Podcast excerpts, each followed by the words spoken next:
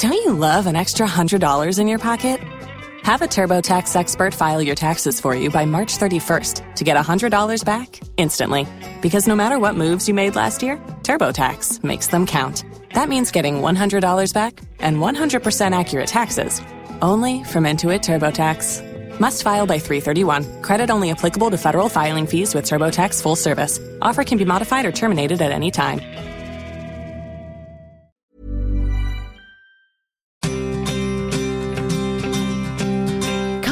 On this episode of White Wine Question Time. I got me uh, cocktail, Kate. Right, I was going to say, what are you drinking, Nod? It's gin, gin martini. Nice. But I've got it hidden in a teapot because it my what, what is this? I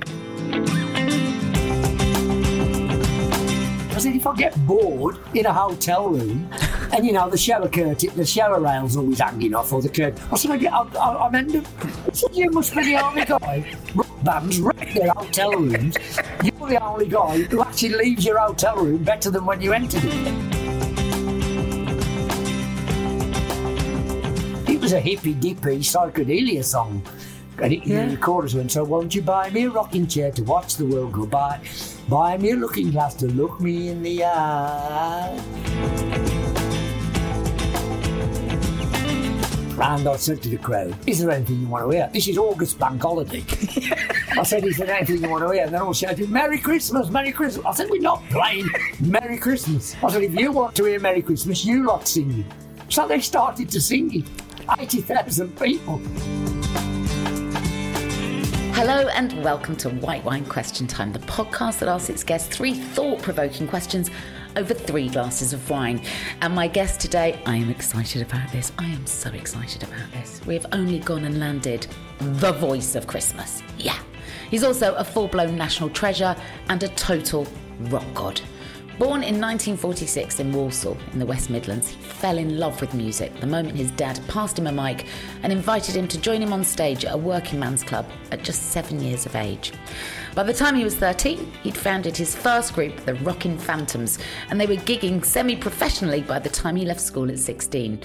Then followed years of gigging in pubs and clubs in fact, pretty much anywhere he could get a book in whilst trying to crack the music industry. Cut to 1966, and he was tempted away from the Phantoms to join Ambrose Slade. A name change and a couple of makeovers later, going from skinheads to rock glam superstars, Slade were born, and Slade Mania quickly took over. Their 1972 album Slade went to number one, and in the 70s, no one had more number one singles than Slade, to the point that they felt at times like they were the top of the pops house band. That's how often they appeared on the show. To date, they've sold more than 50 million albums, but the song of his that we all sing most often was first released a year later, 50 years ago this Christmas, in fact, giving them their sixth and final number one. Merry Christmas, everybody, shifted half a million copies on pre orders alone. It shot its way to the top of the charts and sold over a million copies throughout Europe, charting again eight times in the 80s, twice in the 90s, and every year since 2006. In fact, today its total streams just on Spotify alone are 132 million. In 1992, he left Slade, going on to host countless TV shows, radio programs, and commercials, be it as the face of Nobby's Nuts to playing music teacher Neville Holder opposite Amanda Holden in television comedy The Grimleys. Now 77, he's an MBE awarded for his services to music and lives with his second wife, the journalist and author Suzan Holder, in Cheshire, and he's the father of three grown up children.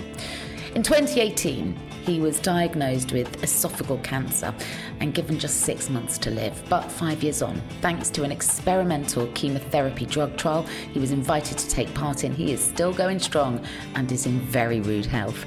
As we're about to hear, let's dial him in. It's Christmas. It's Noddy Holder.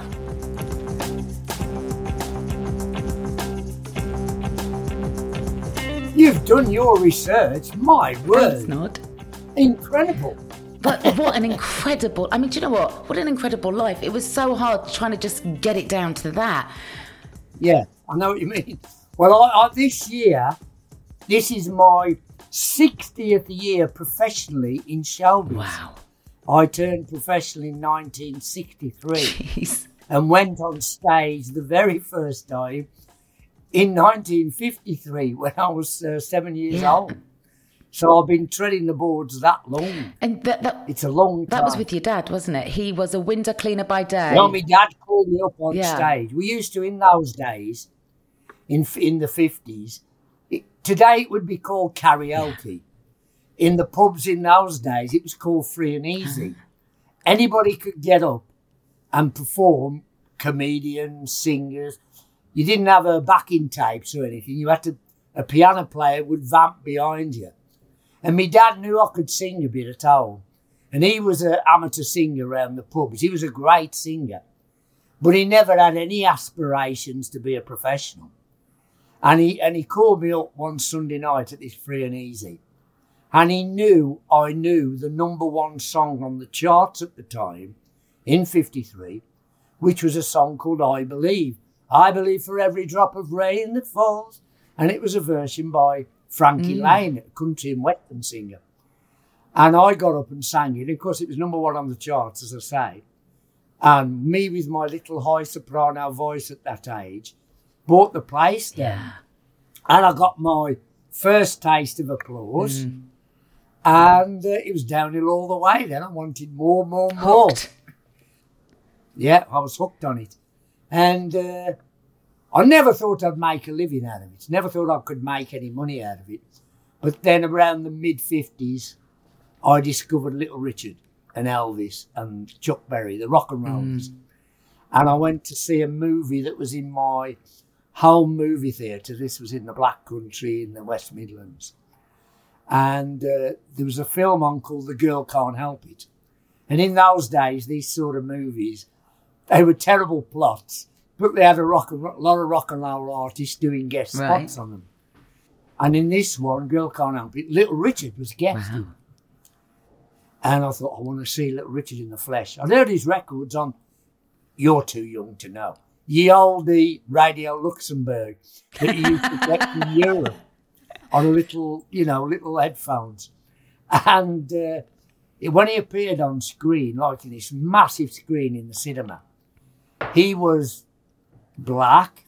He got pompadour hairdo, all his hair piled up, thick makeup, shiny suit.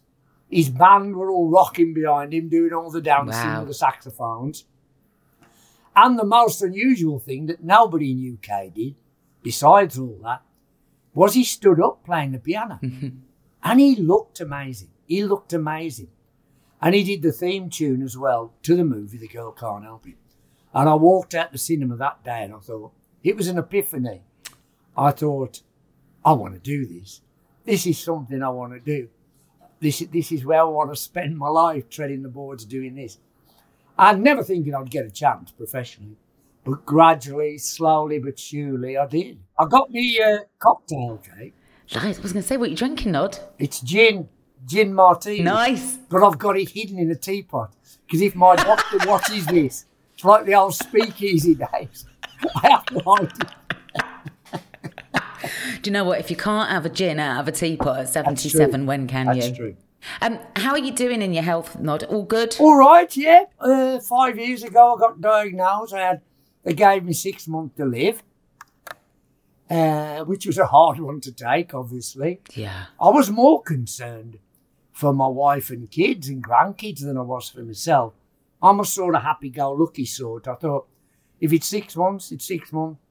Um, you know, I've had a great life. I've had a lot of fun in my life. Um, but they sent me to the Christie Hospital in Manchester and gave me scans, lots of scans. And the consultant there said, uh, We've got this treatment, this new treatment that's very, it targets, targets the tumour. It was esophagus cancer that I had. And he said, uh, We've never tried it on anybody over 60.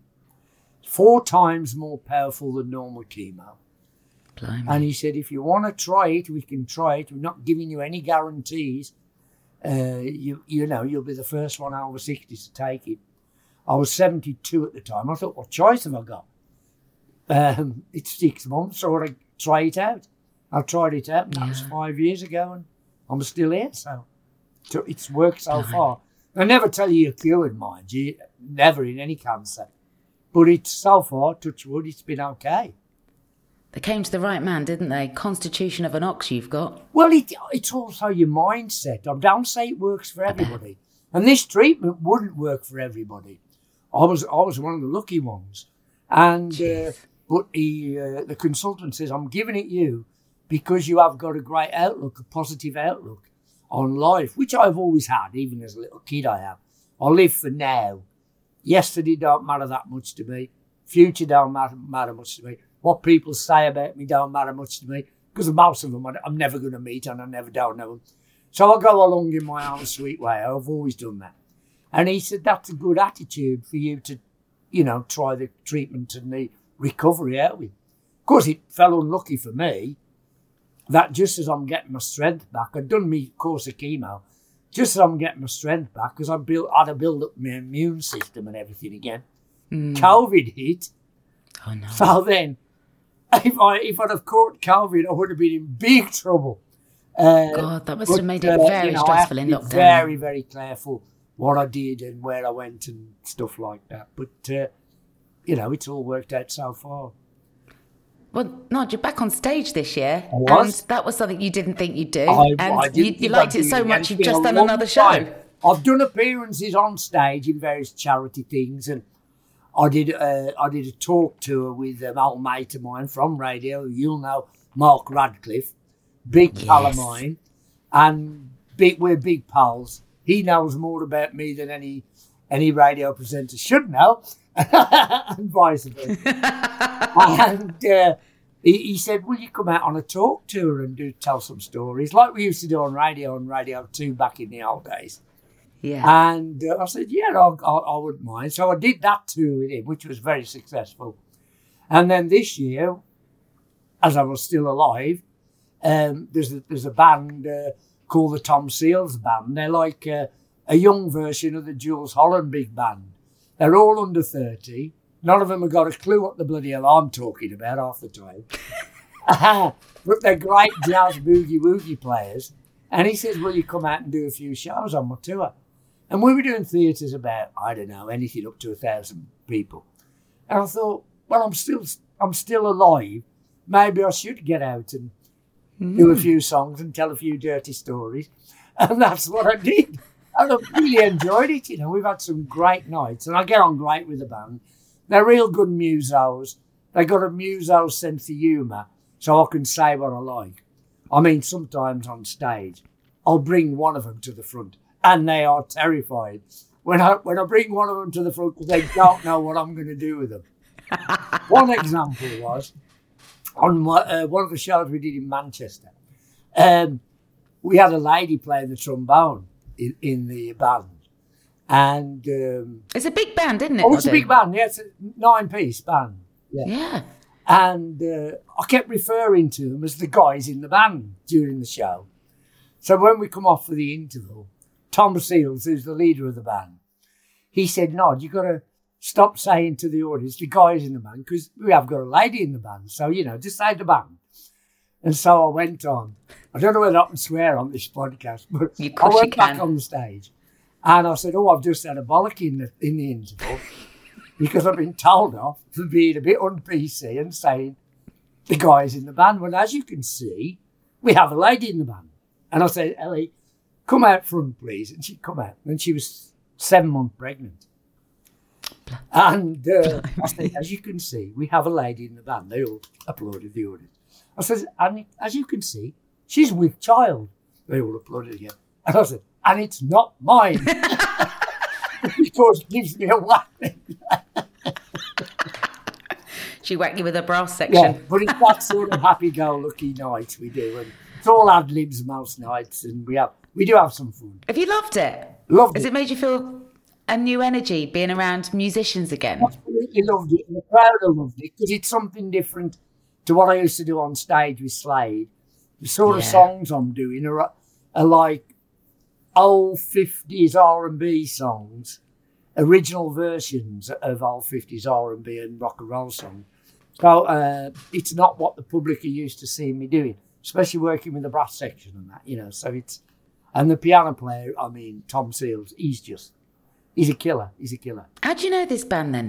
Well, uh, he was a he was a student at LIPA in uh, Liverpool, which is Paul McCartney founded Yeah. university.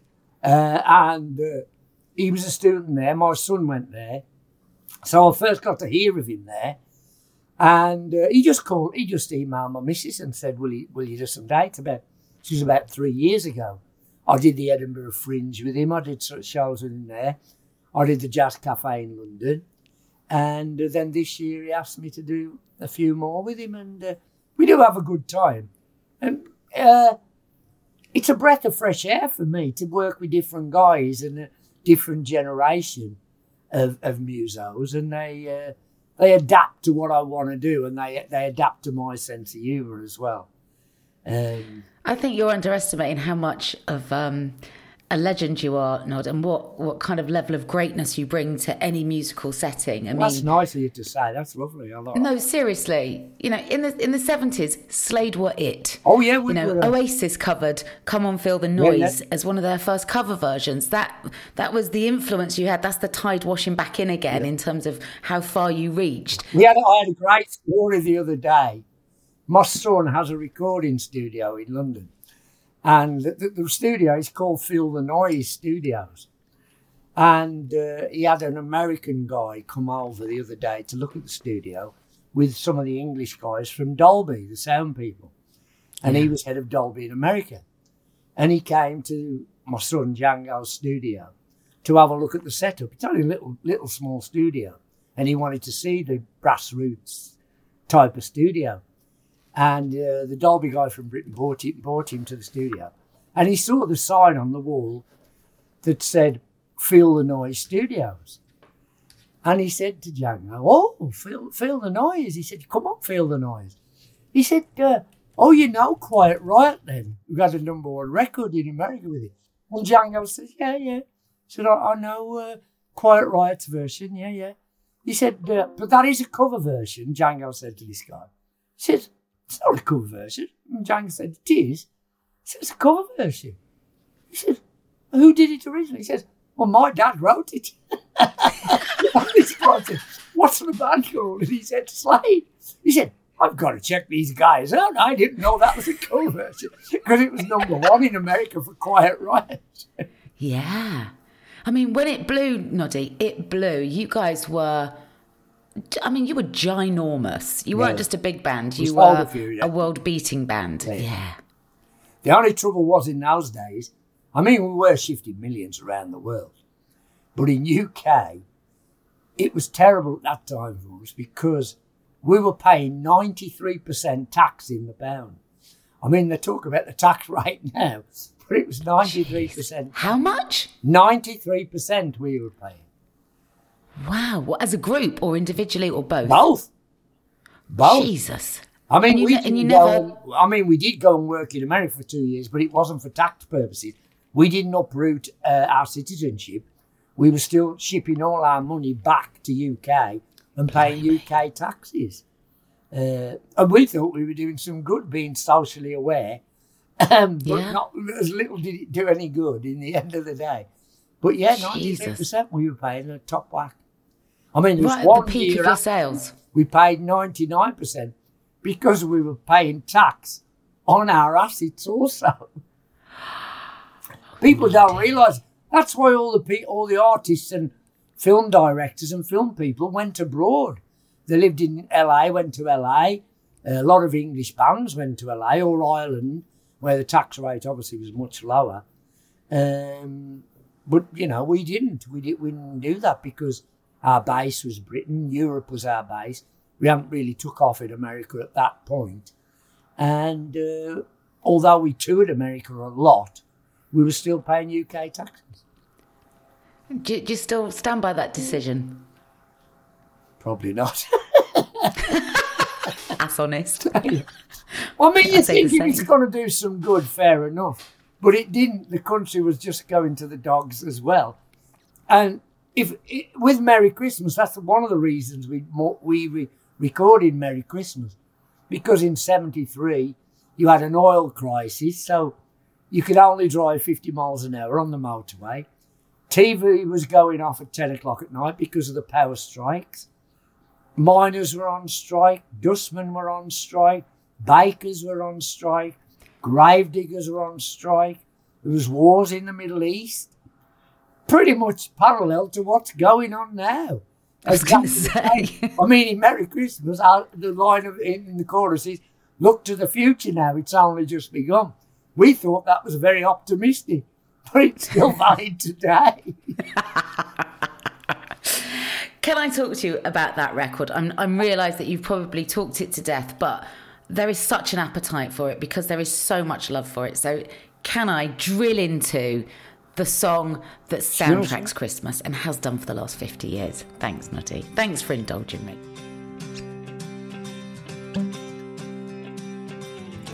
You've said that it was probably the hardest song you've ever recorded, and not for any reasons that we might first think. Um, the song came at a time when the band was in not crisis, but not far. Well, it was it. crisis. You're right. That's the, that's a good word for it. Uh, I mean, two months before we went in to record it, this was in New York. We recorded it, but our drummer, we'd just done. Uh, we were the first rock band to play Earl's Court. Uh, it's 18,000. We were at the zenith of our career. We were number one in the charts with Squeeze Me, Please Me. And uh, we were really top of the tree. Five days after Earl's Court, our drummer was in a car crash, his Bentley. Uh, he went through the windscreen, as did his girlfriend. His girlfriend was killed. They didn't give him 24 hours to live. He was in intensive Jeez. care. I went up the next. Well, I got a call from his dad in the middle of the night, saying uh, Don Don Powell, his name was Don. He's been in a car crash. He's got. They don't even give him 24 hours to survive. He said, if you want to see him, you better go up first thing in the morning. And I went to see him, and the mess he was in. He'd shaved all his head. Uh, he got pipes out of every orifice. He just looked horrendous. And we didn't give him much chance. Anyway, he's a tough cookie. I mean, he's built like brick. a drummer as well. Uh, and uh, he came out of hospital six weeks later. He had no memory, no taste or smell, couldn't remember any of the songs, none of them, didn't know any of the hits. You'd tell him something, five minutes later he'd forget it. Anyway, we, the doctor said to him, if you're ever going to play the drums again, you've got to get on in the saddle now. Otherwise, you're never going to play again. I mean, his body was smashed up, really smashed up. And we thought we'd better get it because we were laying things on the line for the band. We didn't know whether he was going to be able to play again either. And we took him to New York. We thought it was safer away from the glaring eyes of the, of the press and the media. And we took him in the studio to see if he could start playing. He did start playing. And the only song we got to record at that point, this was in a blazing hot, the end of a blazing hot summer. It was under 100 degrees outside. Oh the only song we got ready written was Merry Christmas, everybody. And our manager producer, Chas Tunnell, says, Well, let's try and get it down if we can. But Don, he couldn't play the four minutes, the length of the song, because he couldn't Jeez. remember the arrangement. So I had to speak down the vocal mic to There's a drum roll coming now, Don. You go, bobbity bobbity bobbity bob. And we tried to record it like that, couldn't. So we had to record it in bits and dabs, like a jigsaw. Wow, which is not the way that you did it back then, is it? No. Much more, much more the case now. Some bands did record like that, but Slade, it was no good for us. Anyway, we did have to. We had no choice, and we did all these bits and dabs, you know, in, in, in sections so that he could get through it. And then we had to get, take him out on the road to see if he could handle a live gig playing for two hours a night. And we left the producer and the engineer to try and piece the record together. Uh, anyway, we came back. I think we were on the road for about four or five weeks all around America. We came back to uh, New York. He'd survived playing gigs. Couldn't remember the numbers. Jim, wow. the bass player, while I'm chatting to the crowd, he's whispering in his ear. It starts like this, and then he could play the ones he knew. How frightening for, for him scary. as well. Absolutely you know? scary. We went on, on like that for about three years, touring like that. And um, uh, we came back to New York. They played us the mix of Merry Christmas. And it worked. It all it fell into place. Blimey. Must have been fate, or the gods were the gods were shining down on us. They must have been. And they brought it back to England. The producer brought it back to England, took it to the record company, which was Polydor Records at the time. They flipped because they didn't know we were going to give them a Christmas song to be released at Christmas. They had no idea. They'd be pushing us to give them us a record that could be released at Christmas, but not necessarily a Christmas song. And of course, Chas took it in to them and they went berserk. They said, This is a monster. We're going to put all everything behind this. And we came back to UK eventually. And we found out the day before it was released, which was early December, it had done 500,000 advance orders. Went straight that to number one. is First- insane. It's insane. And uh, it was uh, released that day, straight to number one, first day of release, which we'd already done twice that year with Come On Feel the Noise and Squeeze Me Please Me. We'd done that as well on that, in that year. But then on the first day of reorders, we did another 360,000 in one day. And the pressing plants in UK couldn't keep up the demand. We had to get it pressed in Holland, Belgium, France, No. Germany, even the uh, even USA. We had to have them shipped in. I mean, all the other acts on the label were going mad because their records weren't getting pressed and ours were. Jeez. But uh, That- it was the only way to keep up the demand, and we did up to Christmas. In about three weeks up to Christmas, we'd done a million, which was phenomenal. It was the fastest selling UK single up to that point. And just to give some context, that year also released in the hope of making it to Christmas number one were Wizzard, Yeah, mates of ours, good mates of yours, and Elton John with Step Into Christmas. another mate of ours. Yeah, and we didn't know they were doing the Christmas rec songs, and they didn't know we were doing the Christmas song. Oh, so it was all No, oh, no. okay. So there was no. We didn't know till early December when they all come out that we would all had the same idea. Because Lennon had done the year before with Happy Christmas War is Over. So I think we all thought, well, it's cool to do a Christmas song now. So we'd all had the same idea. But it was So you'd fun on, go. on the Christmas Day Top of the Pops. Of course, all the number ones of the year get played. You do you do appear on Christmas Day Top of the Pops. So we were on with three songs, and Roy Wood and Wizzard were on because they'd had a number one with See My Baby Jive that year. So they were on the show as well. Of course, us being the current number one, we ended the show. And it, when it came to the last chorus of Merry Christmas, everybody, Roy Wood and Wizzard came in and just pelted me with custard pies because we beaten the number one. And in the new video for the for the you know the version of Merry Christmas out now, they've amalgamated the record company two seventy three versions of Merry Christmas, everybody, from Top of the Pops. And there's a clip of me being oh, custard brilliant. pied on the on the thing. But I still see Woody now. He's still a big pal of mine, Roy Wood. I mean, he's he's one of the you know oversh- overlooked great talents of UK, Roy Wood. I mean, he's They were great, Wizzard. Oh, he's genius. But he, he don't only he only not only did that, he did the move. He started the band, the move off, who had many hits. He started the band ELO off, who had yes, of course. yeah, and then he went to Wizzard, of course. So he, his Yeah. background is phenomenal, just phenomenal. Yeah. I remember him telling me once he first time he went over to the states and uh, he went to Los Angeles, landed in Los Angeles, and Brian Wilson of the Pet Shop Boy, uh, Pet Shop Boys, the Beach, Beach Boys, Boys. Brian Wilson invited him up to his house. And this was Woody's dream. He loved the Beach Boys, Roy Wood. And he got him up to his house. And I think he, he Wow. played on a couple of sessions for the Beach Boys.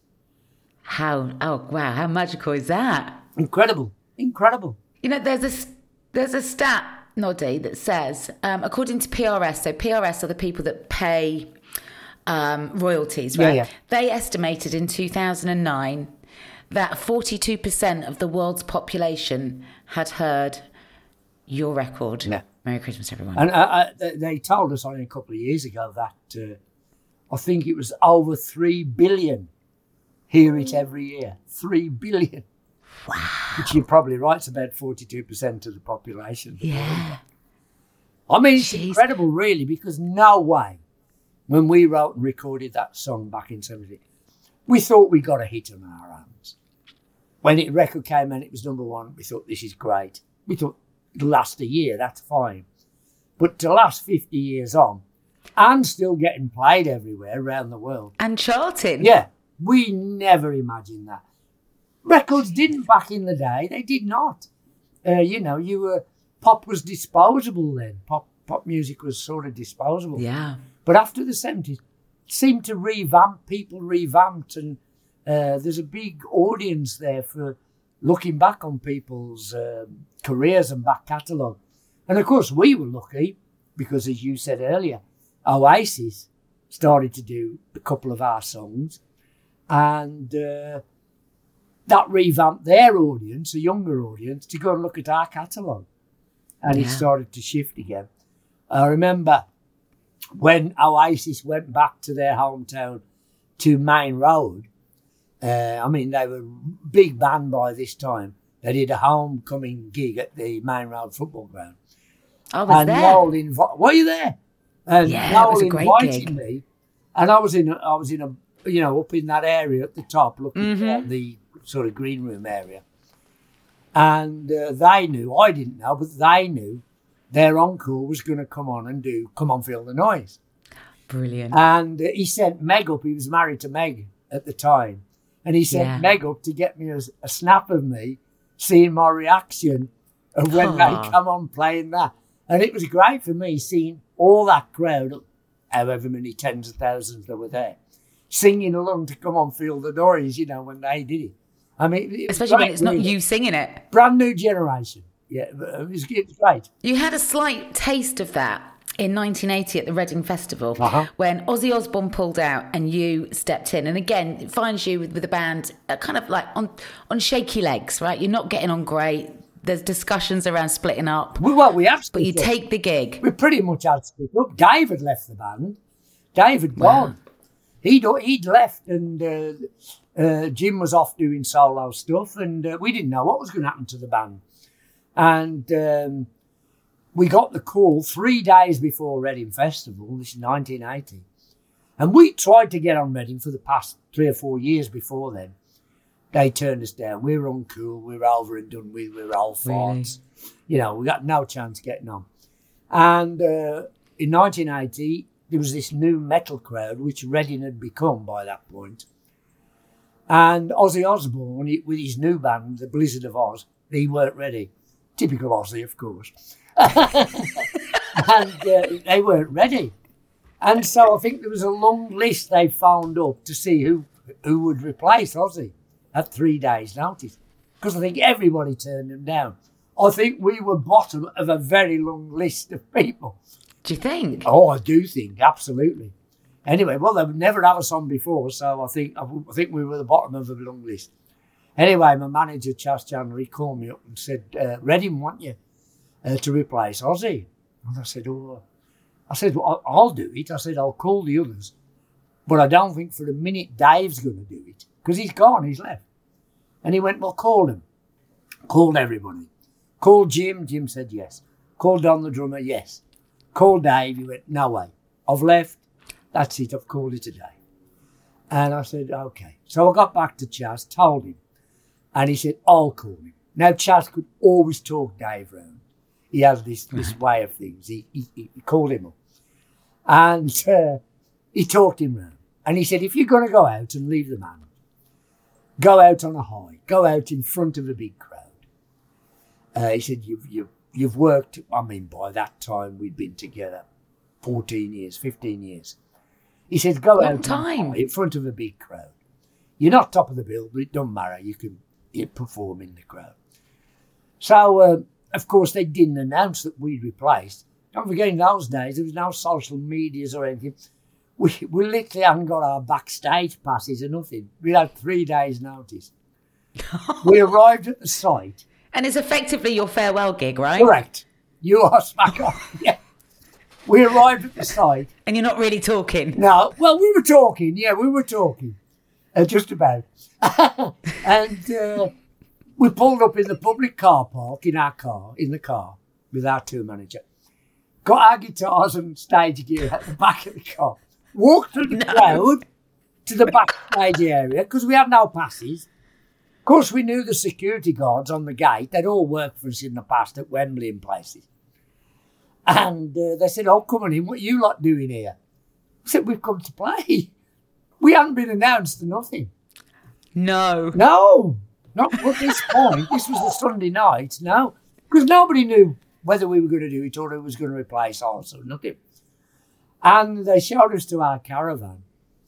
And I think it was Tommy Vance came in the caravan and he said, uh, You're going to go down great tonight. We said, Well, we don't know. It's not our crowd. You know, it's a young metal crowd. We don't know what, how going to go. He said, Nobody has set the festival alight yet. He says, You've got, you've got more hits than any of these, all these bands put together. He said, uh, Anyway, there was a bad feeling backstage that what the hell is Slade doing here at Reading? You know, that old bullying old farts, they're over and done, they're finished. And anyway, we went on stage. We were trepidation. We went on stage, and there was only about half the audience there. All the others had gone back to the tents. Till Whitesnake, the top of the bill, came on. They'd gone. Right.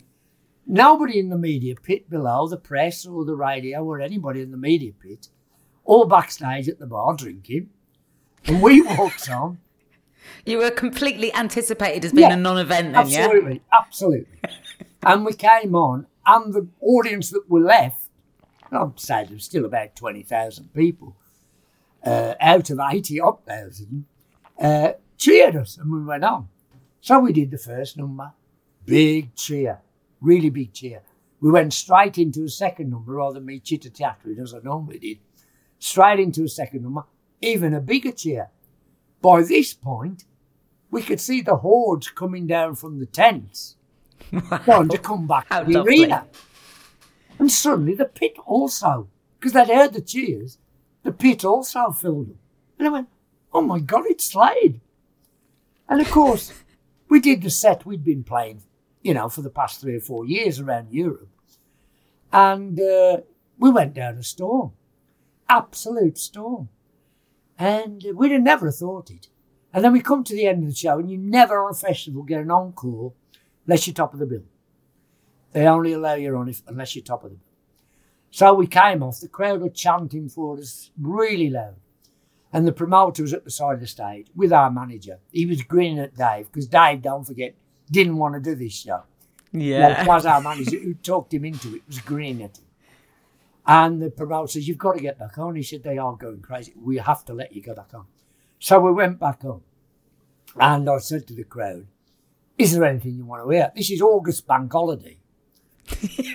I said, Is there anything you want to hear? And they're all shouting, Merry Christmas, Merry Christmas. I said, We're not playing Merry Christmas.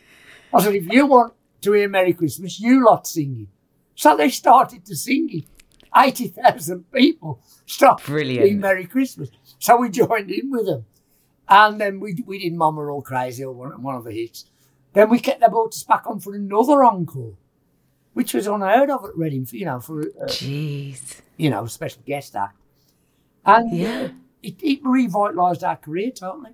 We had all the front pages of the uh, music trades the next week. Yeah. Uh, radio started to play our records. TV started to accept us again.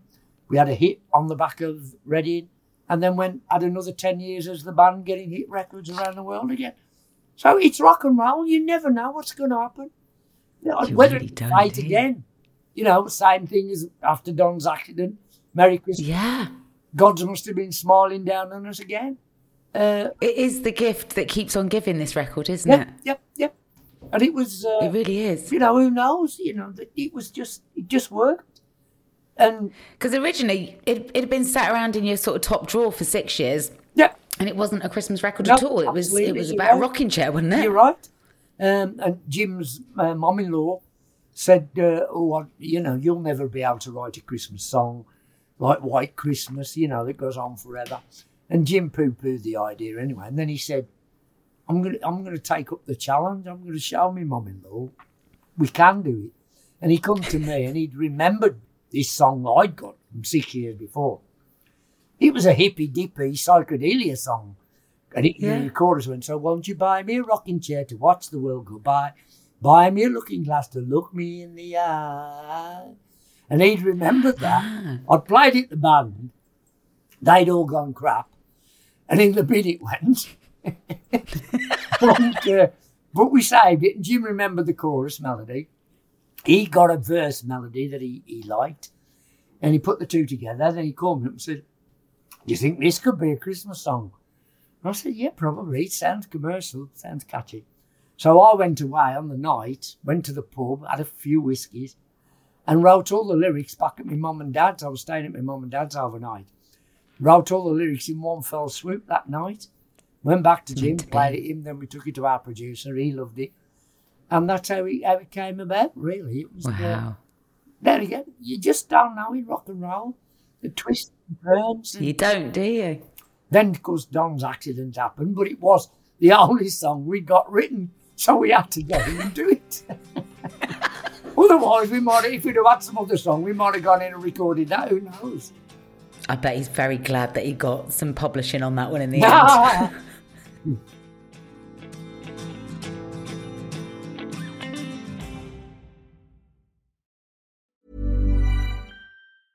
A new year is full of surprises, but one thing is always predictable postage costs go up. Stamps.com gives you crazy discounts of up to 89% off USPS and UPS services. So when postage goes up, your business will barely notice the change. Stamps.com is like your own personal post office, wherever you are. You can even take care of orders on the go with the mobile app. No lines, no traffic, no waiting. Schedule package pickups, automatically find the cheapest and fastest shipping options, and seamlessly connect with every major marketplace and shopping cart. There's even a supply store where you can stock up on mailing supplies, labels, even printers. Stamps.com has been indispensable for over 1 million businesses just like yours. All you need is a computer or phone and printer. Take a chunk out of your mailing and shipping costs this year with Stamps.com. Sign up with promo code PROGRAM for a special offer that includes a four week trial, plus free postage and a free digital scale. No long term commitments or contracts.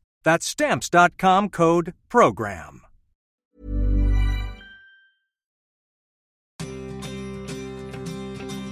Tell me if this is um, a true story or not. Um, you said the best compliment I ever had when we were recording Merry Christmas, everybody, was John Lennon was next door and he popped in and he said, Great singer, sounds like me. Yeah, he did. We weren't there at the time. Wow. Chas was mixing one of our tracks. And uh, the harmonium you hear at the start of Merry Christmas, that little intro, that's John Lennon's harmonium. We borrowed it for, for it to play. Oh, is he did really? the st- yeah, yeah. And uh, he did come in the studio when we'd gone, we'd gone home. Well, we'd gone back to the hotel. And he came in because he used to come in late at night to record most of the time. And he came in, he said, Oh, I love this singer. He sounds like me. Best compliment I ever had. Because Lennon did Wow. not give out compliments to anybody. And it wa- that was the best I ever had was for Lennon. That was great. I never thought I Wow. sounded like Lennon, but people told me all the time that I did. But I never thought I did. But I'll, I'll, I'll take it. if there's anybody who's going to take it, you take John Lennon, don't you? Yeah. Totally. Um, what does the record mean to you now, Noddy? I mean, obviously, it's kept you kept you warm across the years, but what does it mean to you? yeah.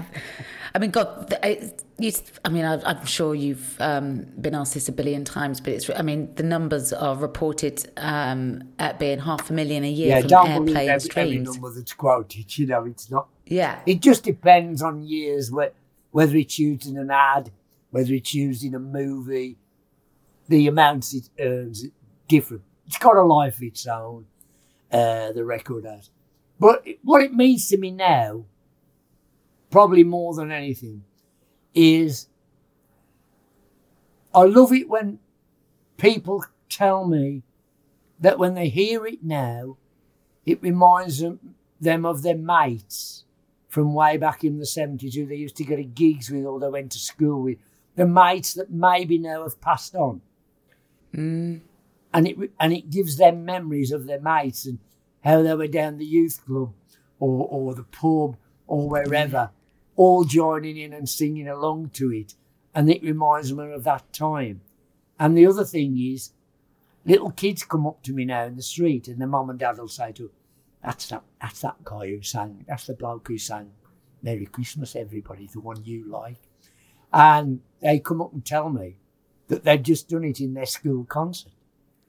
Ah, Which is know, it's brilliant. Got a life of its own. It's just brilliant. Yeah. For that, for those two reasons, as much as the money, those two reasons are as good as you can ask for. You know that you give. It it always puts a smile on people's faces. I think Slade put a smile on people's faces. I mean, you've got people turn around and say, "I hate the bloody thing" because they're sick to death of eating it every every shop they go in and whatever. Uh, but generally, people are very kind about it, really kind.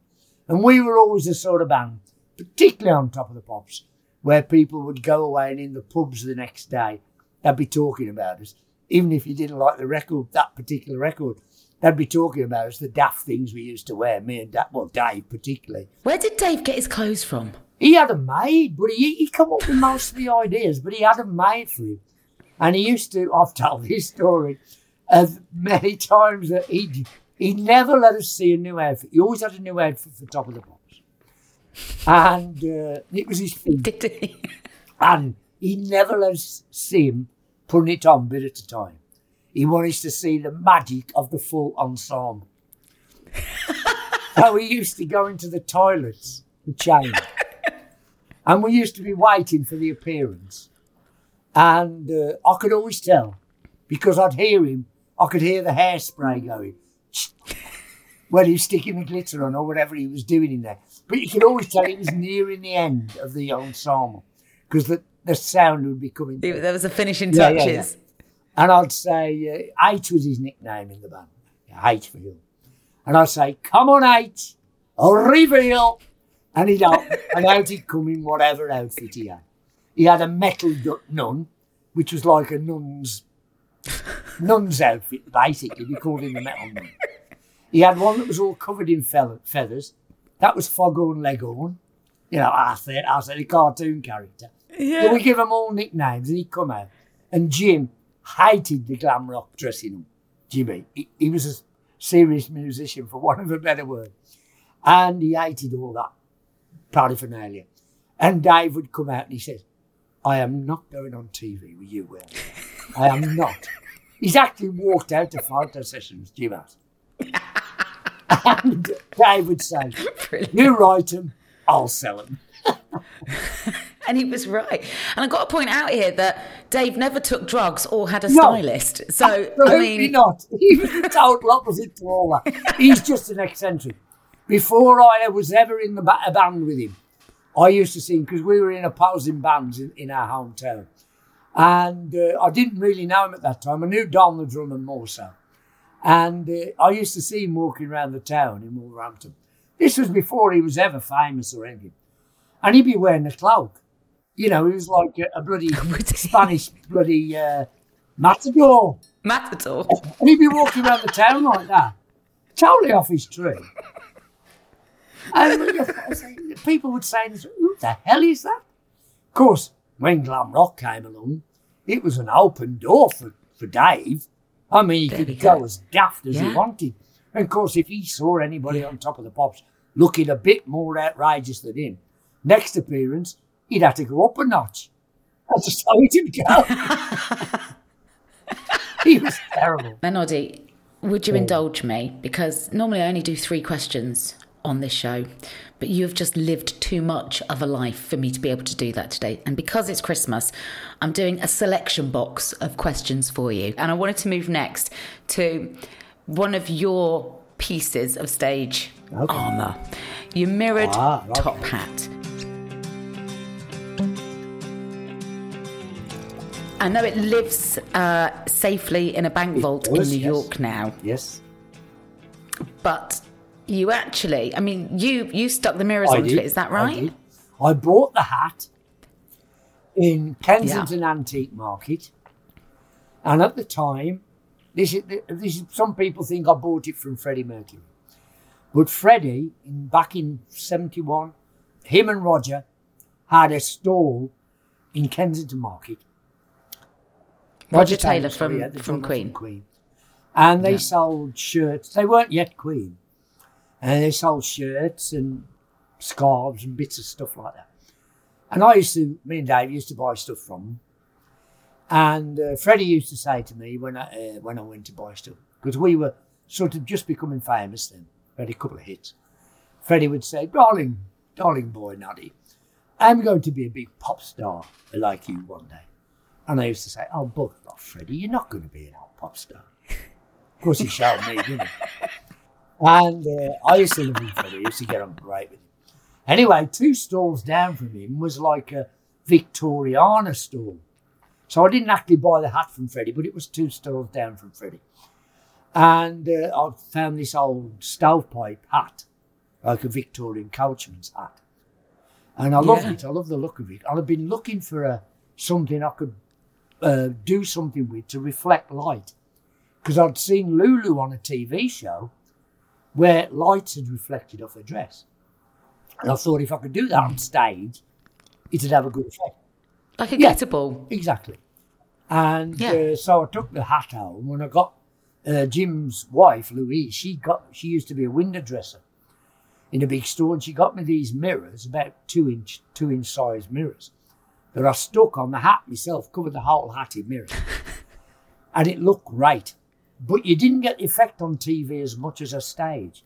On stage, it was a bloody heavy hat, I tell you, with all these mirrors on. It was really heavy. We'd only take two or three songs in it on stage. And I used to come on and we'd black the arena out. And we just used to hit the hat with a tiny pin spot. And of course, these huge beams of light would come out the hat Yeah. like a spaceship. And I could move it round and light all the audience up with a hat. I mean, the effect was a stage incredible. And the, you could hear, literally hear the crowd go, whoa, when it, when it just hit. And you did it yourself, though. Like you didn't have a team of people doing No, all this no, stuff no, for you. it was days. you with your wives and a, and no, a glue gun. that's true. We didn't have wardrobe people in those days, anything. If, if on the road I ripped my clothes or anything, I'd mend them myself on the road. I had a great one. Can you imagine Beyonce getting a needle and stitch out now? when I was doing the talk tour with Mark Radcliffe, he used to see me carrying this little attache case with me, like a little doctor's bag in, into the hotels. And he, he used to say, "What?" This was on stage one night. He says, "What the bloody hell you, have you got in that in that little doctor's bag?" He thought it was makeup kit or something like that. And I said, "Oh, it's my tools, my handyman tools." And he went, What do you mean? You carry handyman tools around? I says, Yeah. I said, I've always done it. I said, If I get bored in a hotel room, and you know, the shower curtain, the shower rail's always hanging off, or the curtain, or the wardrobe door don't hang right, or the drawers don't work. I said, I get, I, I, I mend them. And he went, he went, I said, it passes the time. He said, You must be the only guy. Rock bands wreck their hotel rooms. You're the only guy who actually leaves your hotel room better than when you entered it. Have you always had a little? Mind you, I suppose it's quite nice when you come home away from life on the road to get a screwdriver out, or you know, to go and bang a few nails into something. DIY, I'm useless at home. I'm, oh, yeah. Oh, really? Yeah, I'm hopeless at home. I can So find. where, so where does that come from then? You suddenly turn into Bob the Builder when you leave the house. I like mending things. I hate throwing anything away. I recycle everything. Yeah, I, I've always done it. Even before recycle was the trend. I've always recycled and, and never throw anything away. I've got boots from Anello and Davide, which were the bit made the Beatles boots back in the early 60s. I've still got boots made by Anello and Davide. I'm telling you. Wow. Yeah, I, I, I, I bet your wardrobe could tell some stories. full of old tat. Do you? yeah. Well, it's not old tat to me. It's like it's like a treasure No. trove of uh, clothes, uh, scarves, ties, all sorts of memorabilia, and, and what people would. Uh, my missus goes mad. She said I've got more shoes than she has, and I probably have got far more shoes than she has. I have so stuff. that goes back. But it all comes round again. But I can't. I, I can't stand throwing things into landfill. I just can't face it. Oh no, and you've got to preserve that stuff because the you know that's that's pop history right history, there. Yeah, I, I, that's what I think. Yeah. Uh, I wish I'd have kept Yeah, a lot of stuff. A lot of stuff. My stage clothes over the years, platform shoes, suits, and that. I gave away to charities for auction. I mean, they've got disappeared in the mist of time now. But if I'd have kept everything, oh Lord knows how much stuff I would have had. Uh, but I, I did keep the Jeez. hat. That was the one thing I would never have got rid of. Good. I'm glad you've held on to I haven't got any of the platform shoes or anything like that. Sold them. Have you all- not? uh, well, not sold them. Gave them to charities. I don't think you could walk in them now, though, could you? Maud? I really couldn't. That's the funny thing, you know. When people meet me, and I can tell if I'm in the street or I've got to do or anything, they're, they're really disappointed that I haven't got the top up with mirrors and, and platform shoes on. I can tell that. they get disappointed. it's like Father Christmas without the beard. um, have you heard the one about Tom Jones, who uh, explained that he had to kind of restyle his sound because he felt he was no match for you? I have heard Is that this story, news yeah, to you? Yeah, yeah, I have heard that story. Yeah. And that's another compliment from somebody like Tom Jones. Isn't it yeah, just? absolutely great. Yeah. He said, um, he said, I couldn't do the rock, the heavy rock thing anymore. Noddy Holder was around and kicking every singer in the arse. I never wanted to be a pop singer. Christ, how I hated Noddy Holder. well, I'll tell you once, this is, this is a good one Tom. We both at one time, oh God, it must have been about, I don't know, 15 years ago maybe. Uh, we both switched on together the Christmas lights in Birmingham. He'd got a gig at the NEC that night. And we were switching the Christmas lights on together in Birmingham. And uh, they wanted this buzz uh, to take us around the city, and we got to wave at the crowds, like me and Tom. Yeah, Royalty. And we're sitting on the back seat. My missus in between the two of us. Tom's on one side, and uh, uh, I'm on the other. And they're all banging the window for Tom. These old women, like these old, let's put that older women. Uh, some, some missing a lot of teeth. I have to have. and they're all banging the window like, and they're going, Tom, Tom, Tom. and I, I leaned across my myself, Tom, don't fancy yours much. One of the funniest things he'd ever heard. Because he'd been quite, he didn't know really where he was. We'll have to switch it part. Uh, but you must know, I mean, you, obviously you know one another. But again, uh, what an incredible compliment. You've got John Lennon and Tom Tom Jones. You can't beat that, bigging you can you? Seriously, no. No. Cannot beat that. I, I my idol, as I said earlier, was Little Richard, and I missed Hmm. meeting him by a day. We were playing No. Vancouver, and uh, this this play this gig we were playing. Little Richard's brother was managing him at the time. This is in the seventies. His manager came to look at the gig because Little Richard was performing the next night in the same gig. And he come to check out the sound system and the size of the hall and all the rest of it. And he came in the dressing room after the show. He'd watched our show and he came in the dressing room. And he says, "Oh, you're a great singer." He said, uh, "Did you did you like my, did you used to like my brother?" I said, "Like your brother. I hero worshipped your brother."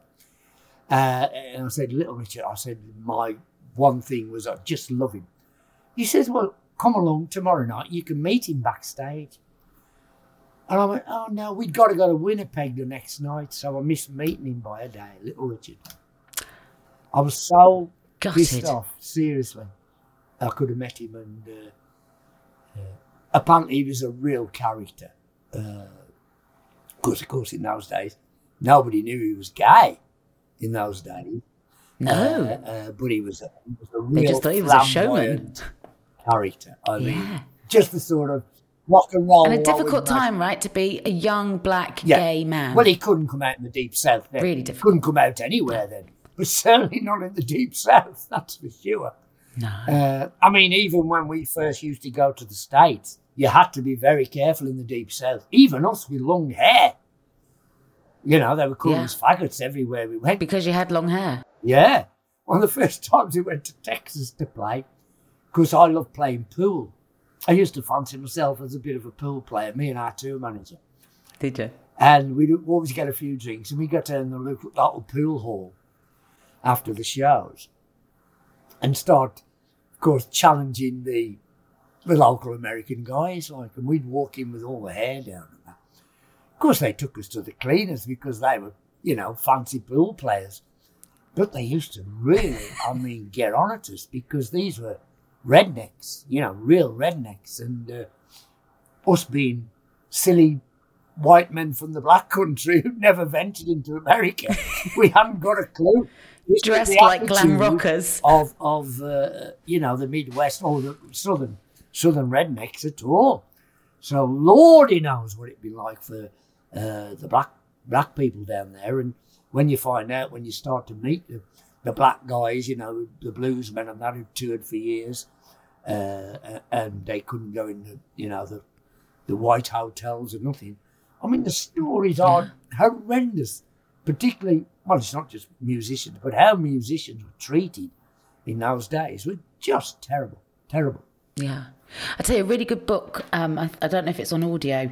Uh, that really dives into that is Quincy Jones's autobiography because he used to, yeah, before get he was. Um, before, it's, it's called Q by Quincy Jones, and I don't know if many people know this, but before he came to produce, you know, Michael Jackson, which is what everybody knows him for, and then The Color Purple. Yeah. Before that, he had a big band, and it was an entirely black big band Yeah, that he was a, he was Europe. jazz player, wasn't he? Yeah, Yeah. and um, yeah, he, he recounts a lot of stories that, that are, are very much in line I think they with all what you just touched upon. I think even, I mean, the attitude there, even today, with a lot of people. I took Yeah. my wife on a trip Sadly, to the southern states only about six years ago. We did a coach trip over through Nashville, Memphis, all across the south to New Orleans, because she she loves the southern music, the country music, and that. And she'd never done. She'd been to Memphis before because she's mad on Elvis. And uh, so we took a coach trip going to the cotton fields and everything, and where all the civil civil rights movement and all that. It was a great trip. Uh, but some of the diners we went in, uh, some of the Americans, I'm not saying everybody, but some of the Americans on the trip, they were from Hicksville, some of them, they treated the black people just terrible even today. You know, the Wow. waiters and, and the people serving behind the counter. I was just amazed that it was still going on, even in this decade. It was just strange for somebody like horrible ignorance. yeah, Yeah. You, you just one thing. There's nothing changing. It's got to be. There's got to be a change. I'm sure there is a change to some extent. But But- clearly not enough. Not enough. Not not enough. enough, and certainly not quick enough. That's for sure. No. You had another day in 1980 where you found yourself in one day meeting two icons. Do you know who I'm talking about? Well, three icons. Was it three? Yeah. Are Hit you me with your hat trick. New York? Yeah. Yeah. Well, that's a true story. The first one I met, I was in the lobby of this hotel, and uh, Muhammad Ali. We were living in New York at the time, and uh, it, we I was in the lobby of the hotel. Uh, I'd had breakfast. I'd come in. I'd been out to a diner for breakfast, and I'd just come in, just getting the lift back up to my room, the elevator, as I should say. I was in New York, and uh, I'm in, I'm in the, waiting for the lift, and through the big doors of the hotel, posh hotel, walks Muhammad Ali with all his bodyguards around him. This is the world champ. I mean, this man is so beautiful. It's untrue. In the flesh, Was he? he always said he was beautiful, but he was beautiful. and he was built like a big shit house, this guy. I mean, he was so big. Of course, everybody in the lobby's charging over to shake his hand. And he was very amicable, shook everybody's hand. I thought, I've got to go and shake his hand. And I shook Muhammad Ali's hand. I mean, he got the grip. He could have crunched my hand with his little finger, you know. but he was a big guy. Anyway, lovely, absolutely. Didn't chat to him. He just, he was shaking people's hands. So I'm waiting for the lift, and I get in the lift, and um, standing in the corner was another guy, black guy, as broad as he was tall. And I thought, I recognise this guy. I thought he must have been a musician or something. Then just as the doors are closing on the lift, I thought, oh my God, it's Pele, football. and at the time, he was playing for New York Cosmos. He just signed to New York Cosmos, the American soccer team. And I thought, I've got to speak to him. I can't ignore this. I'm in the lift with probably the greatest soccer player there's ever been. Yeah. And I said, Hi, man. I'm just, you don't know what to say, do you? I went, Hi, man. I think you're a great footballer. and he went, Oh, thank you.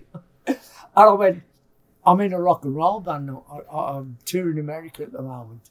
He says, I know you are, man. He says, You're a huge band in South America, which we were. Wow. He's from Brazil. You? Yeah, yeah, yeah, yeah. But we never could play there in those days. And uh, Pele knew who I was, and he was really nice. Anyway, I got to my room. Wow. Anyway, same hotel. This is all in the same hotel. There must have been a, a sports convention of black sportsmen in the hotel with Ali and Pele there same day. Maybe, I don't know. Anyway, comes the evening in this hotel. Chas Chandler, our manager and producer, he produced and managed and discovered Jimi Hendrix.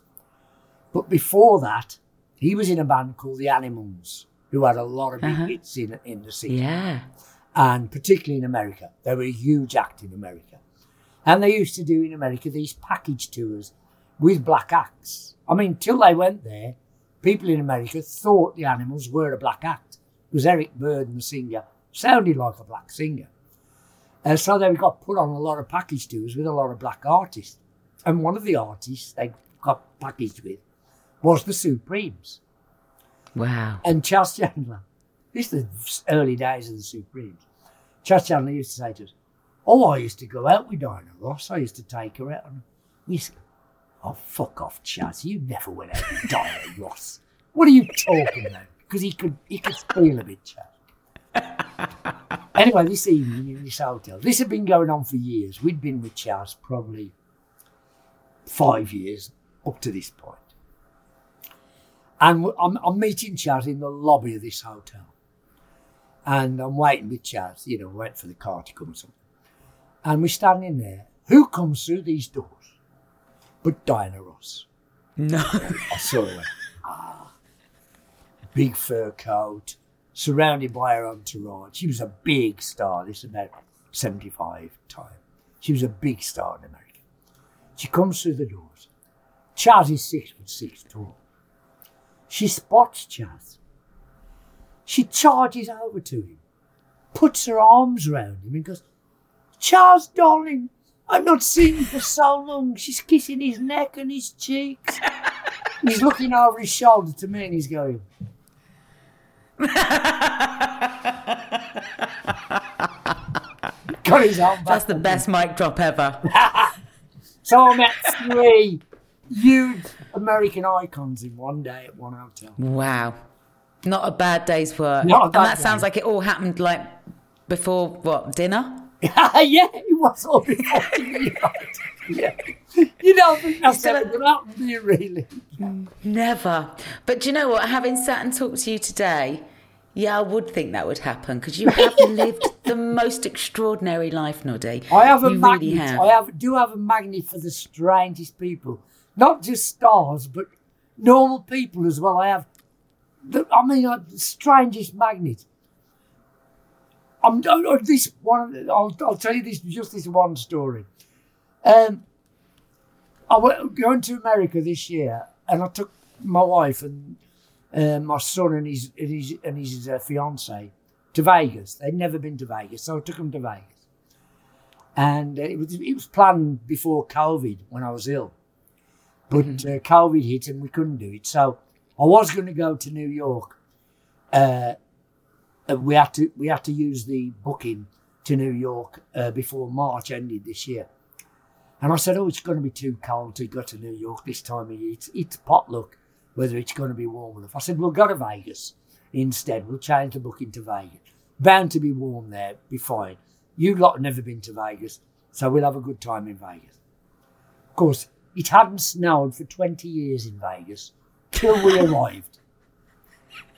We got, we got off the plane. It was like a snowstorm. In You Val- are Christmas. You Yeah. literally take it to the desert. yeah, in the desert. So, this was a weird one. I get mistaken for people all the time. They know my face, but sometimes they can't place it. You know, they come up with all sorts of people that I might be. anyway, they decide, the three of them, uh, my, my kids uh, and Suzan, decide they want to go to the Grand Canyon because they'd never been to the Grand Canyon. And the Grand Canyon at that time is 10, 10 degrees colder than it was in Vegas. It was cold.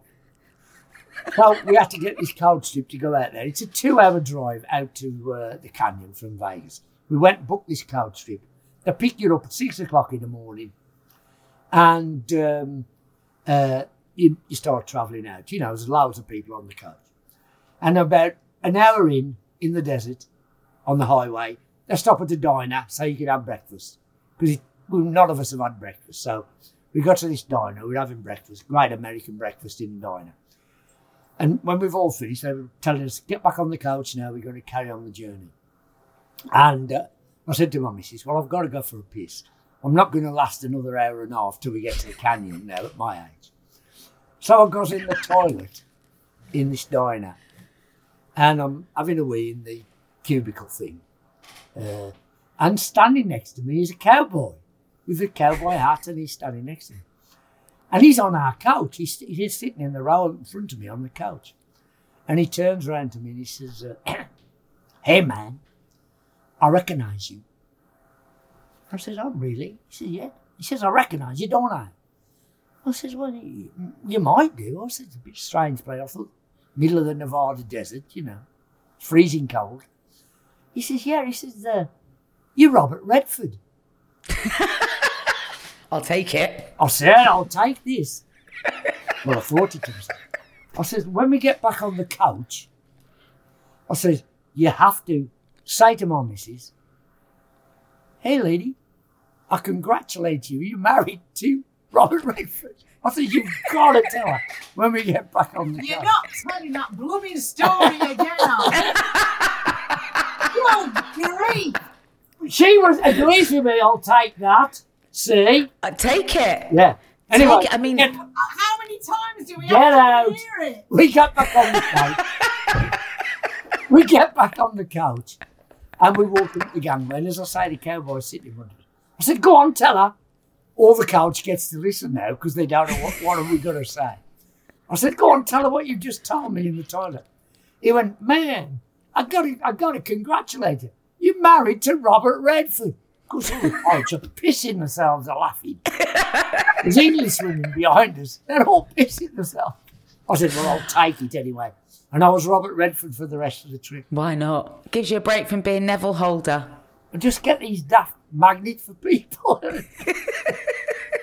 Oh, and do you know what, Noddy? Long, long may that last. Let's hope so, you. Thank you. Bef- before I let you go, I know we touched on your health earlier, and I'm so thrilled that you're doing so well. And the, the treatment, as experimental as it was, is definitely working for you. Tell you what, you wonderful. look bloody good. That's a lot of ring lights, but- No, no. I mean, full stop.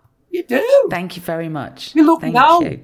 different to when I first saw you bloody donkeys years ago. I think I first interviewed you at VH1 in 1998. Was it that? Oh, God, okay. Okay. Yeah, so that's going back some you time. look the same.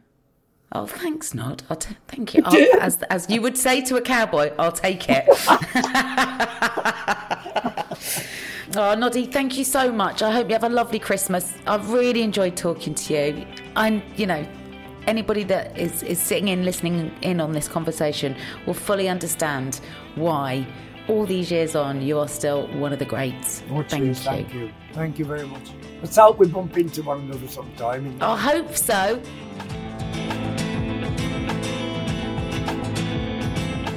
Oh, my huge thanks to Mr. Christmas, Noddy Holder. I don't know about you, but my cheeks ache from smiling. That was excellent. Noddy Holder, legend. the voice of Christmas. And for more Christmas legends, you can find episodes in our back catalogue with Aled Jones. He's got some great stories. Uh, Christopher Biggins, of course, the voice of Panto and Panto Dames, as well as Hannah Waddingham, whose Christmas special is up on Apple TV now. And if more music chat is what you're after, well, we've got you covered there too. How about some Skin from Skunk Anansie, some Tom Grennan, Ray, Sharleen Spiteri, Imelda May. That's a great episode. Gary Barlow, Bananarama. they're all in our back catalogue waiting for you. Thank you so much for your company and from me and the team at White Wine Question Time. A very Merry Christmas.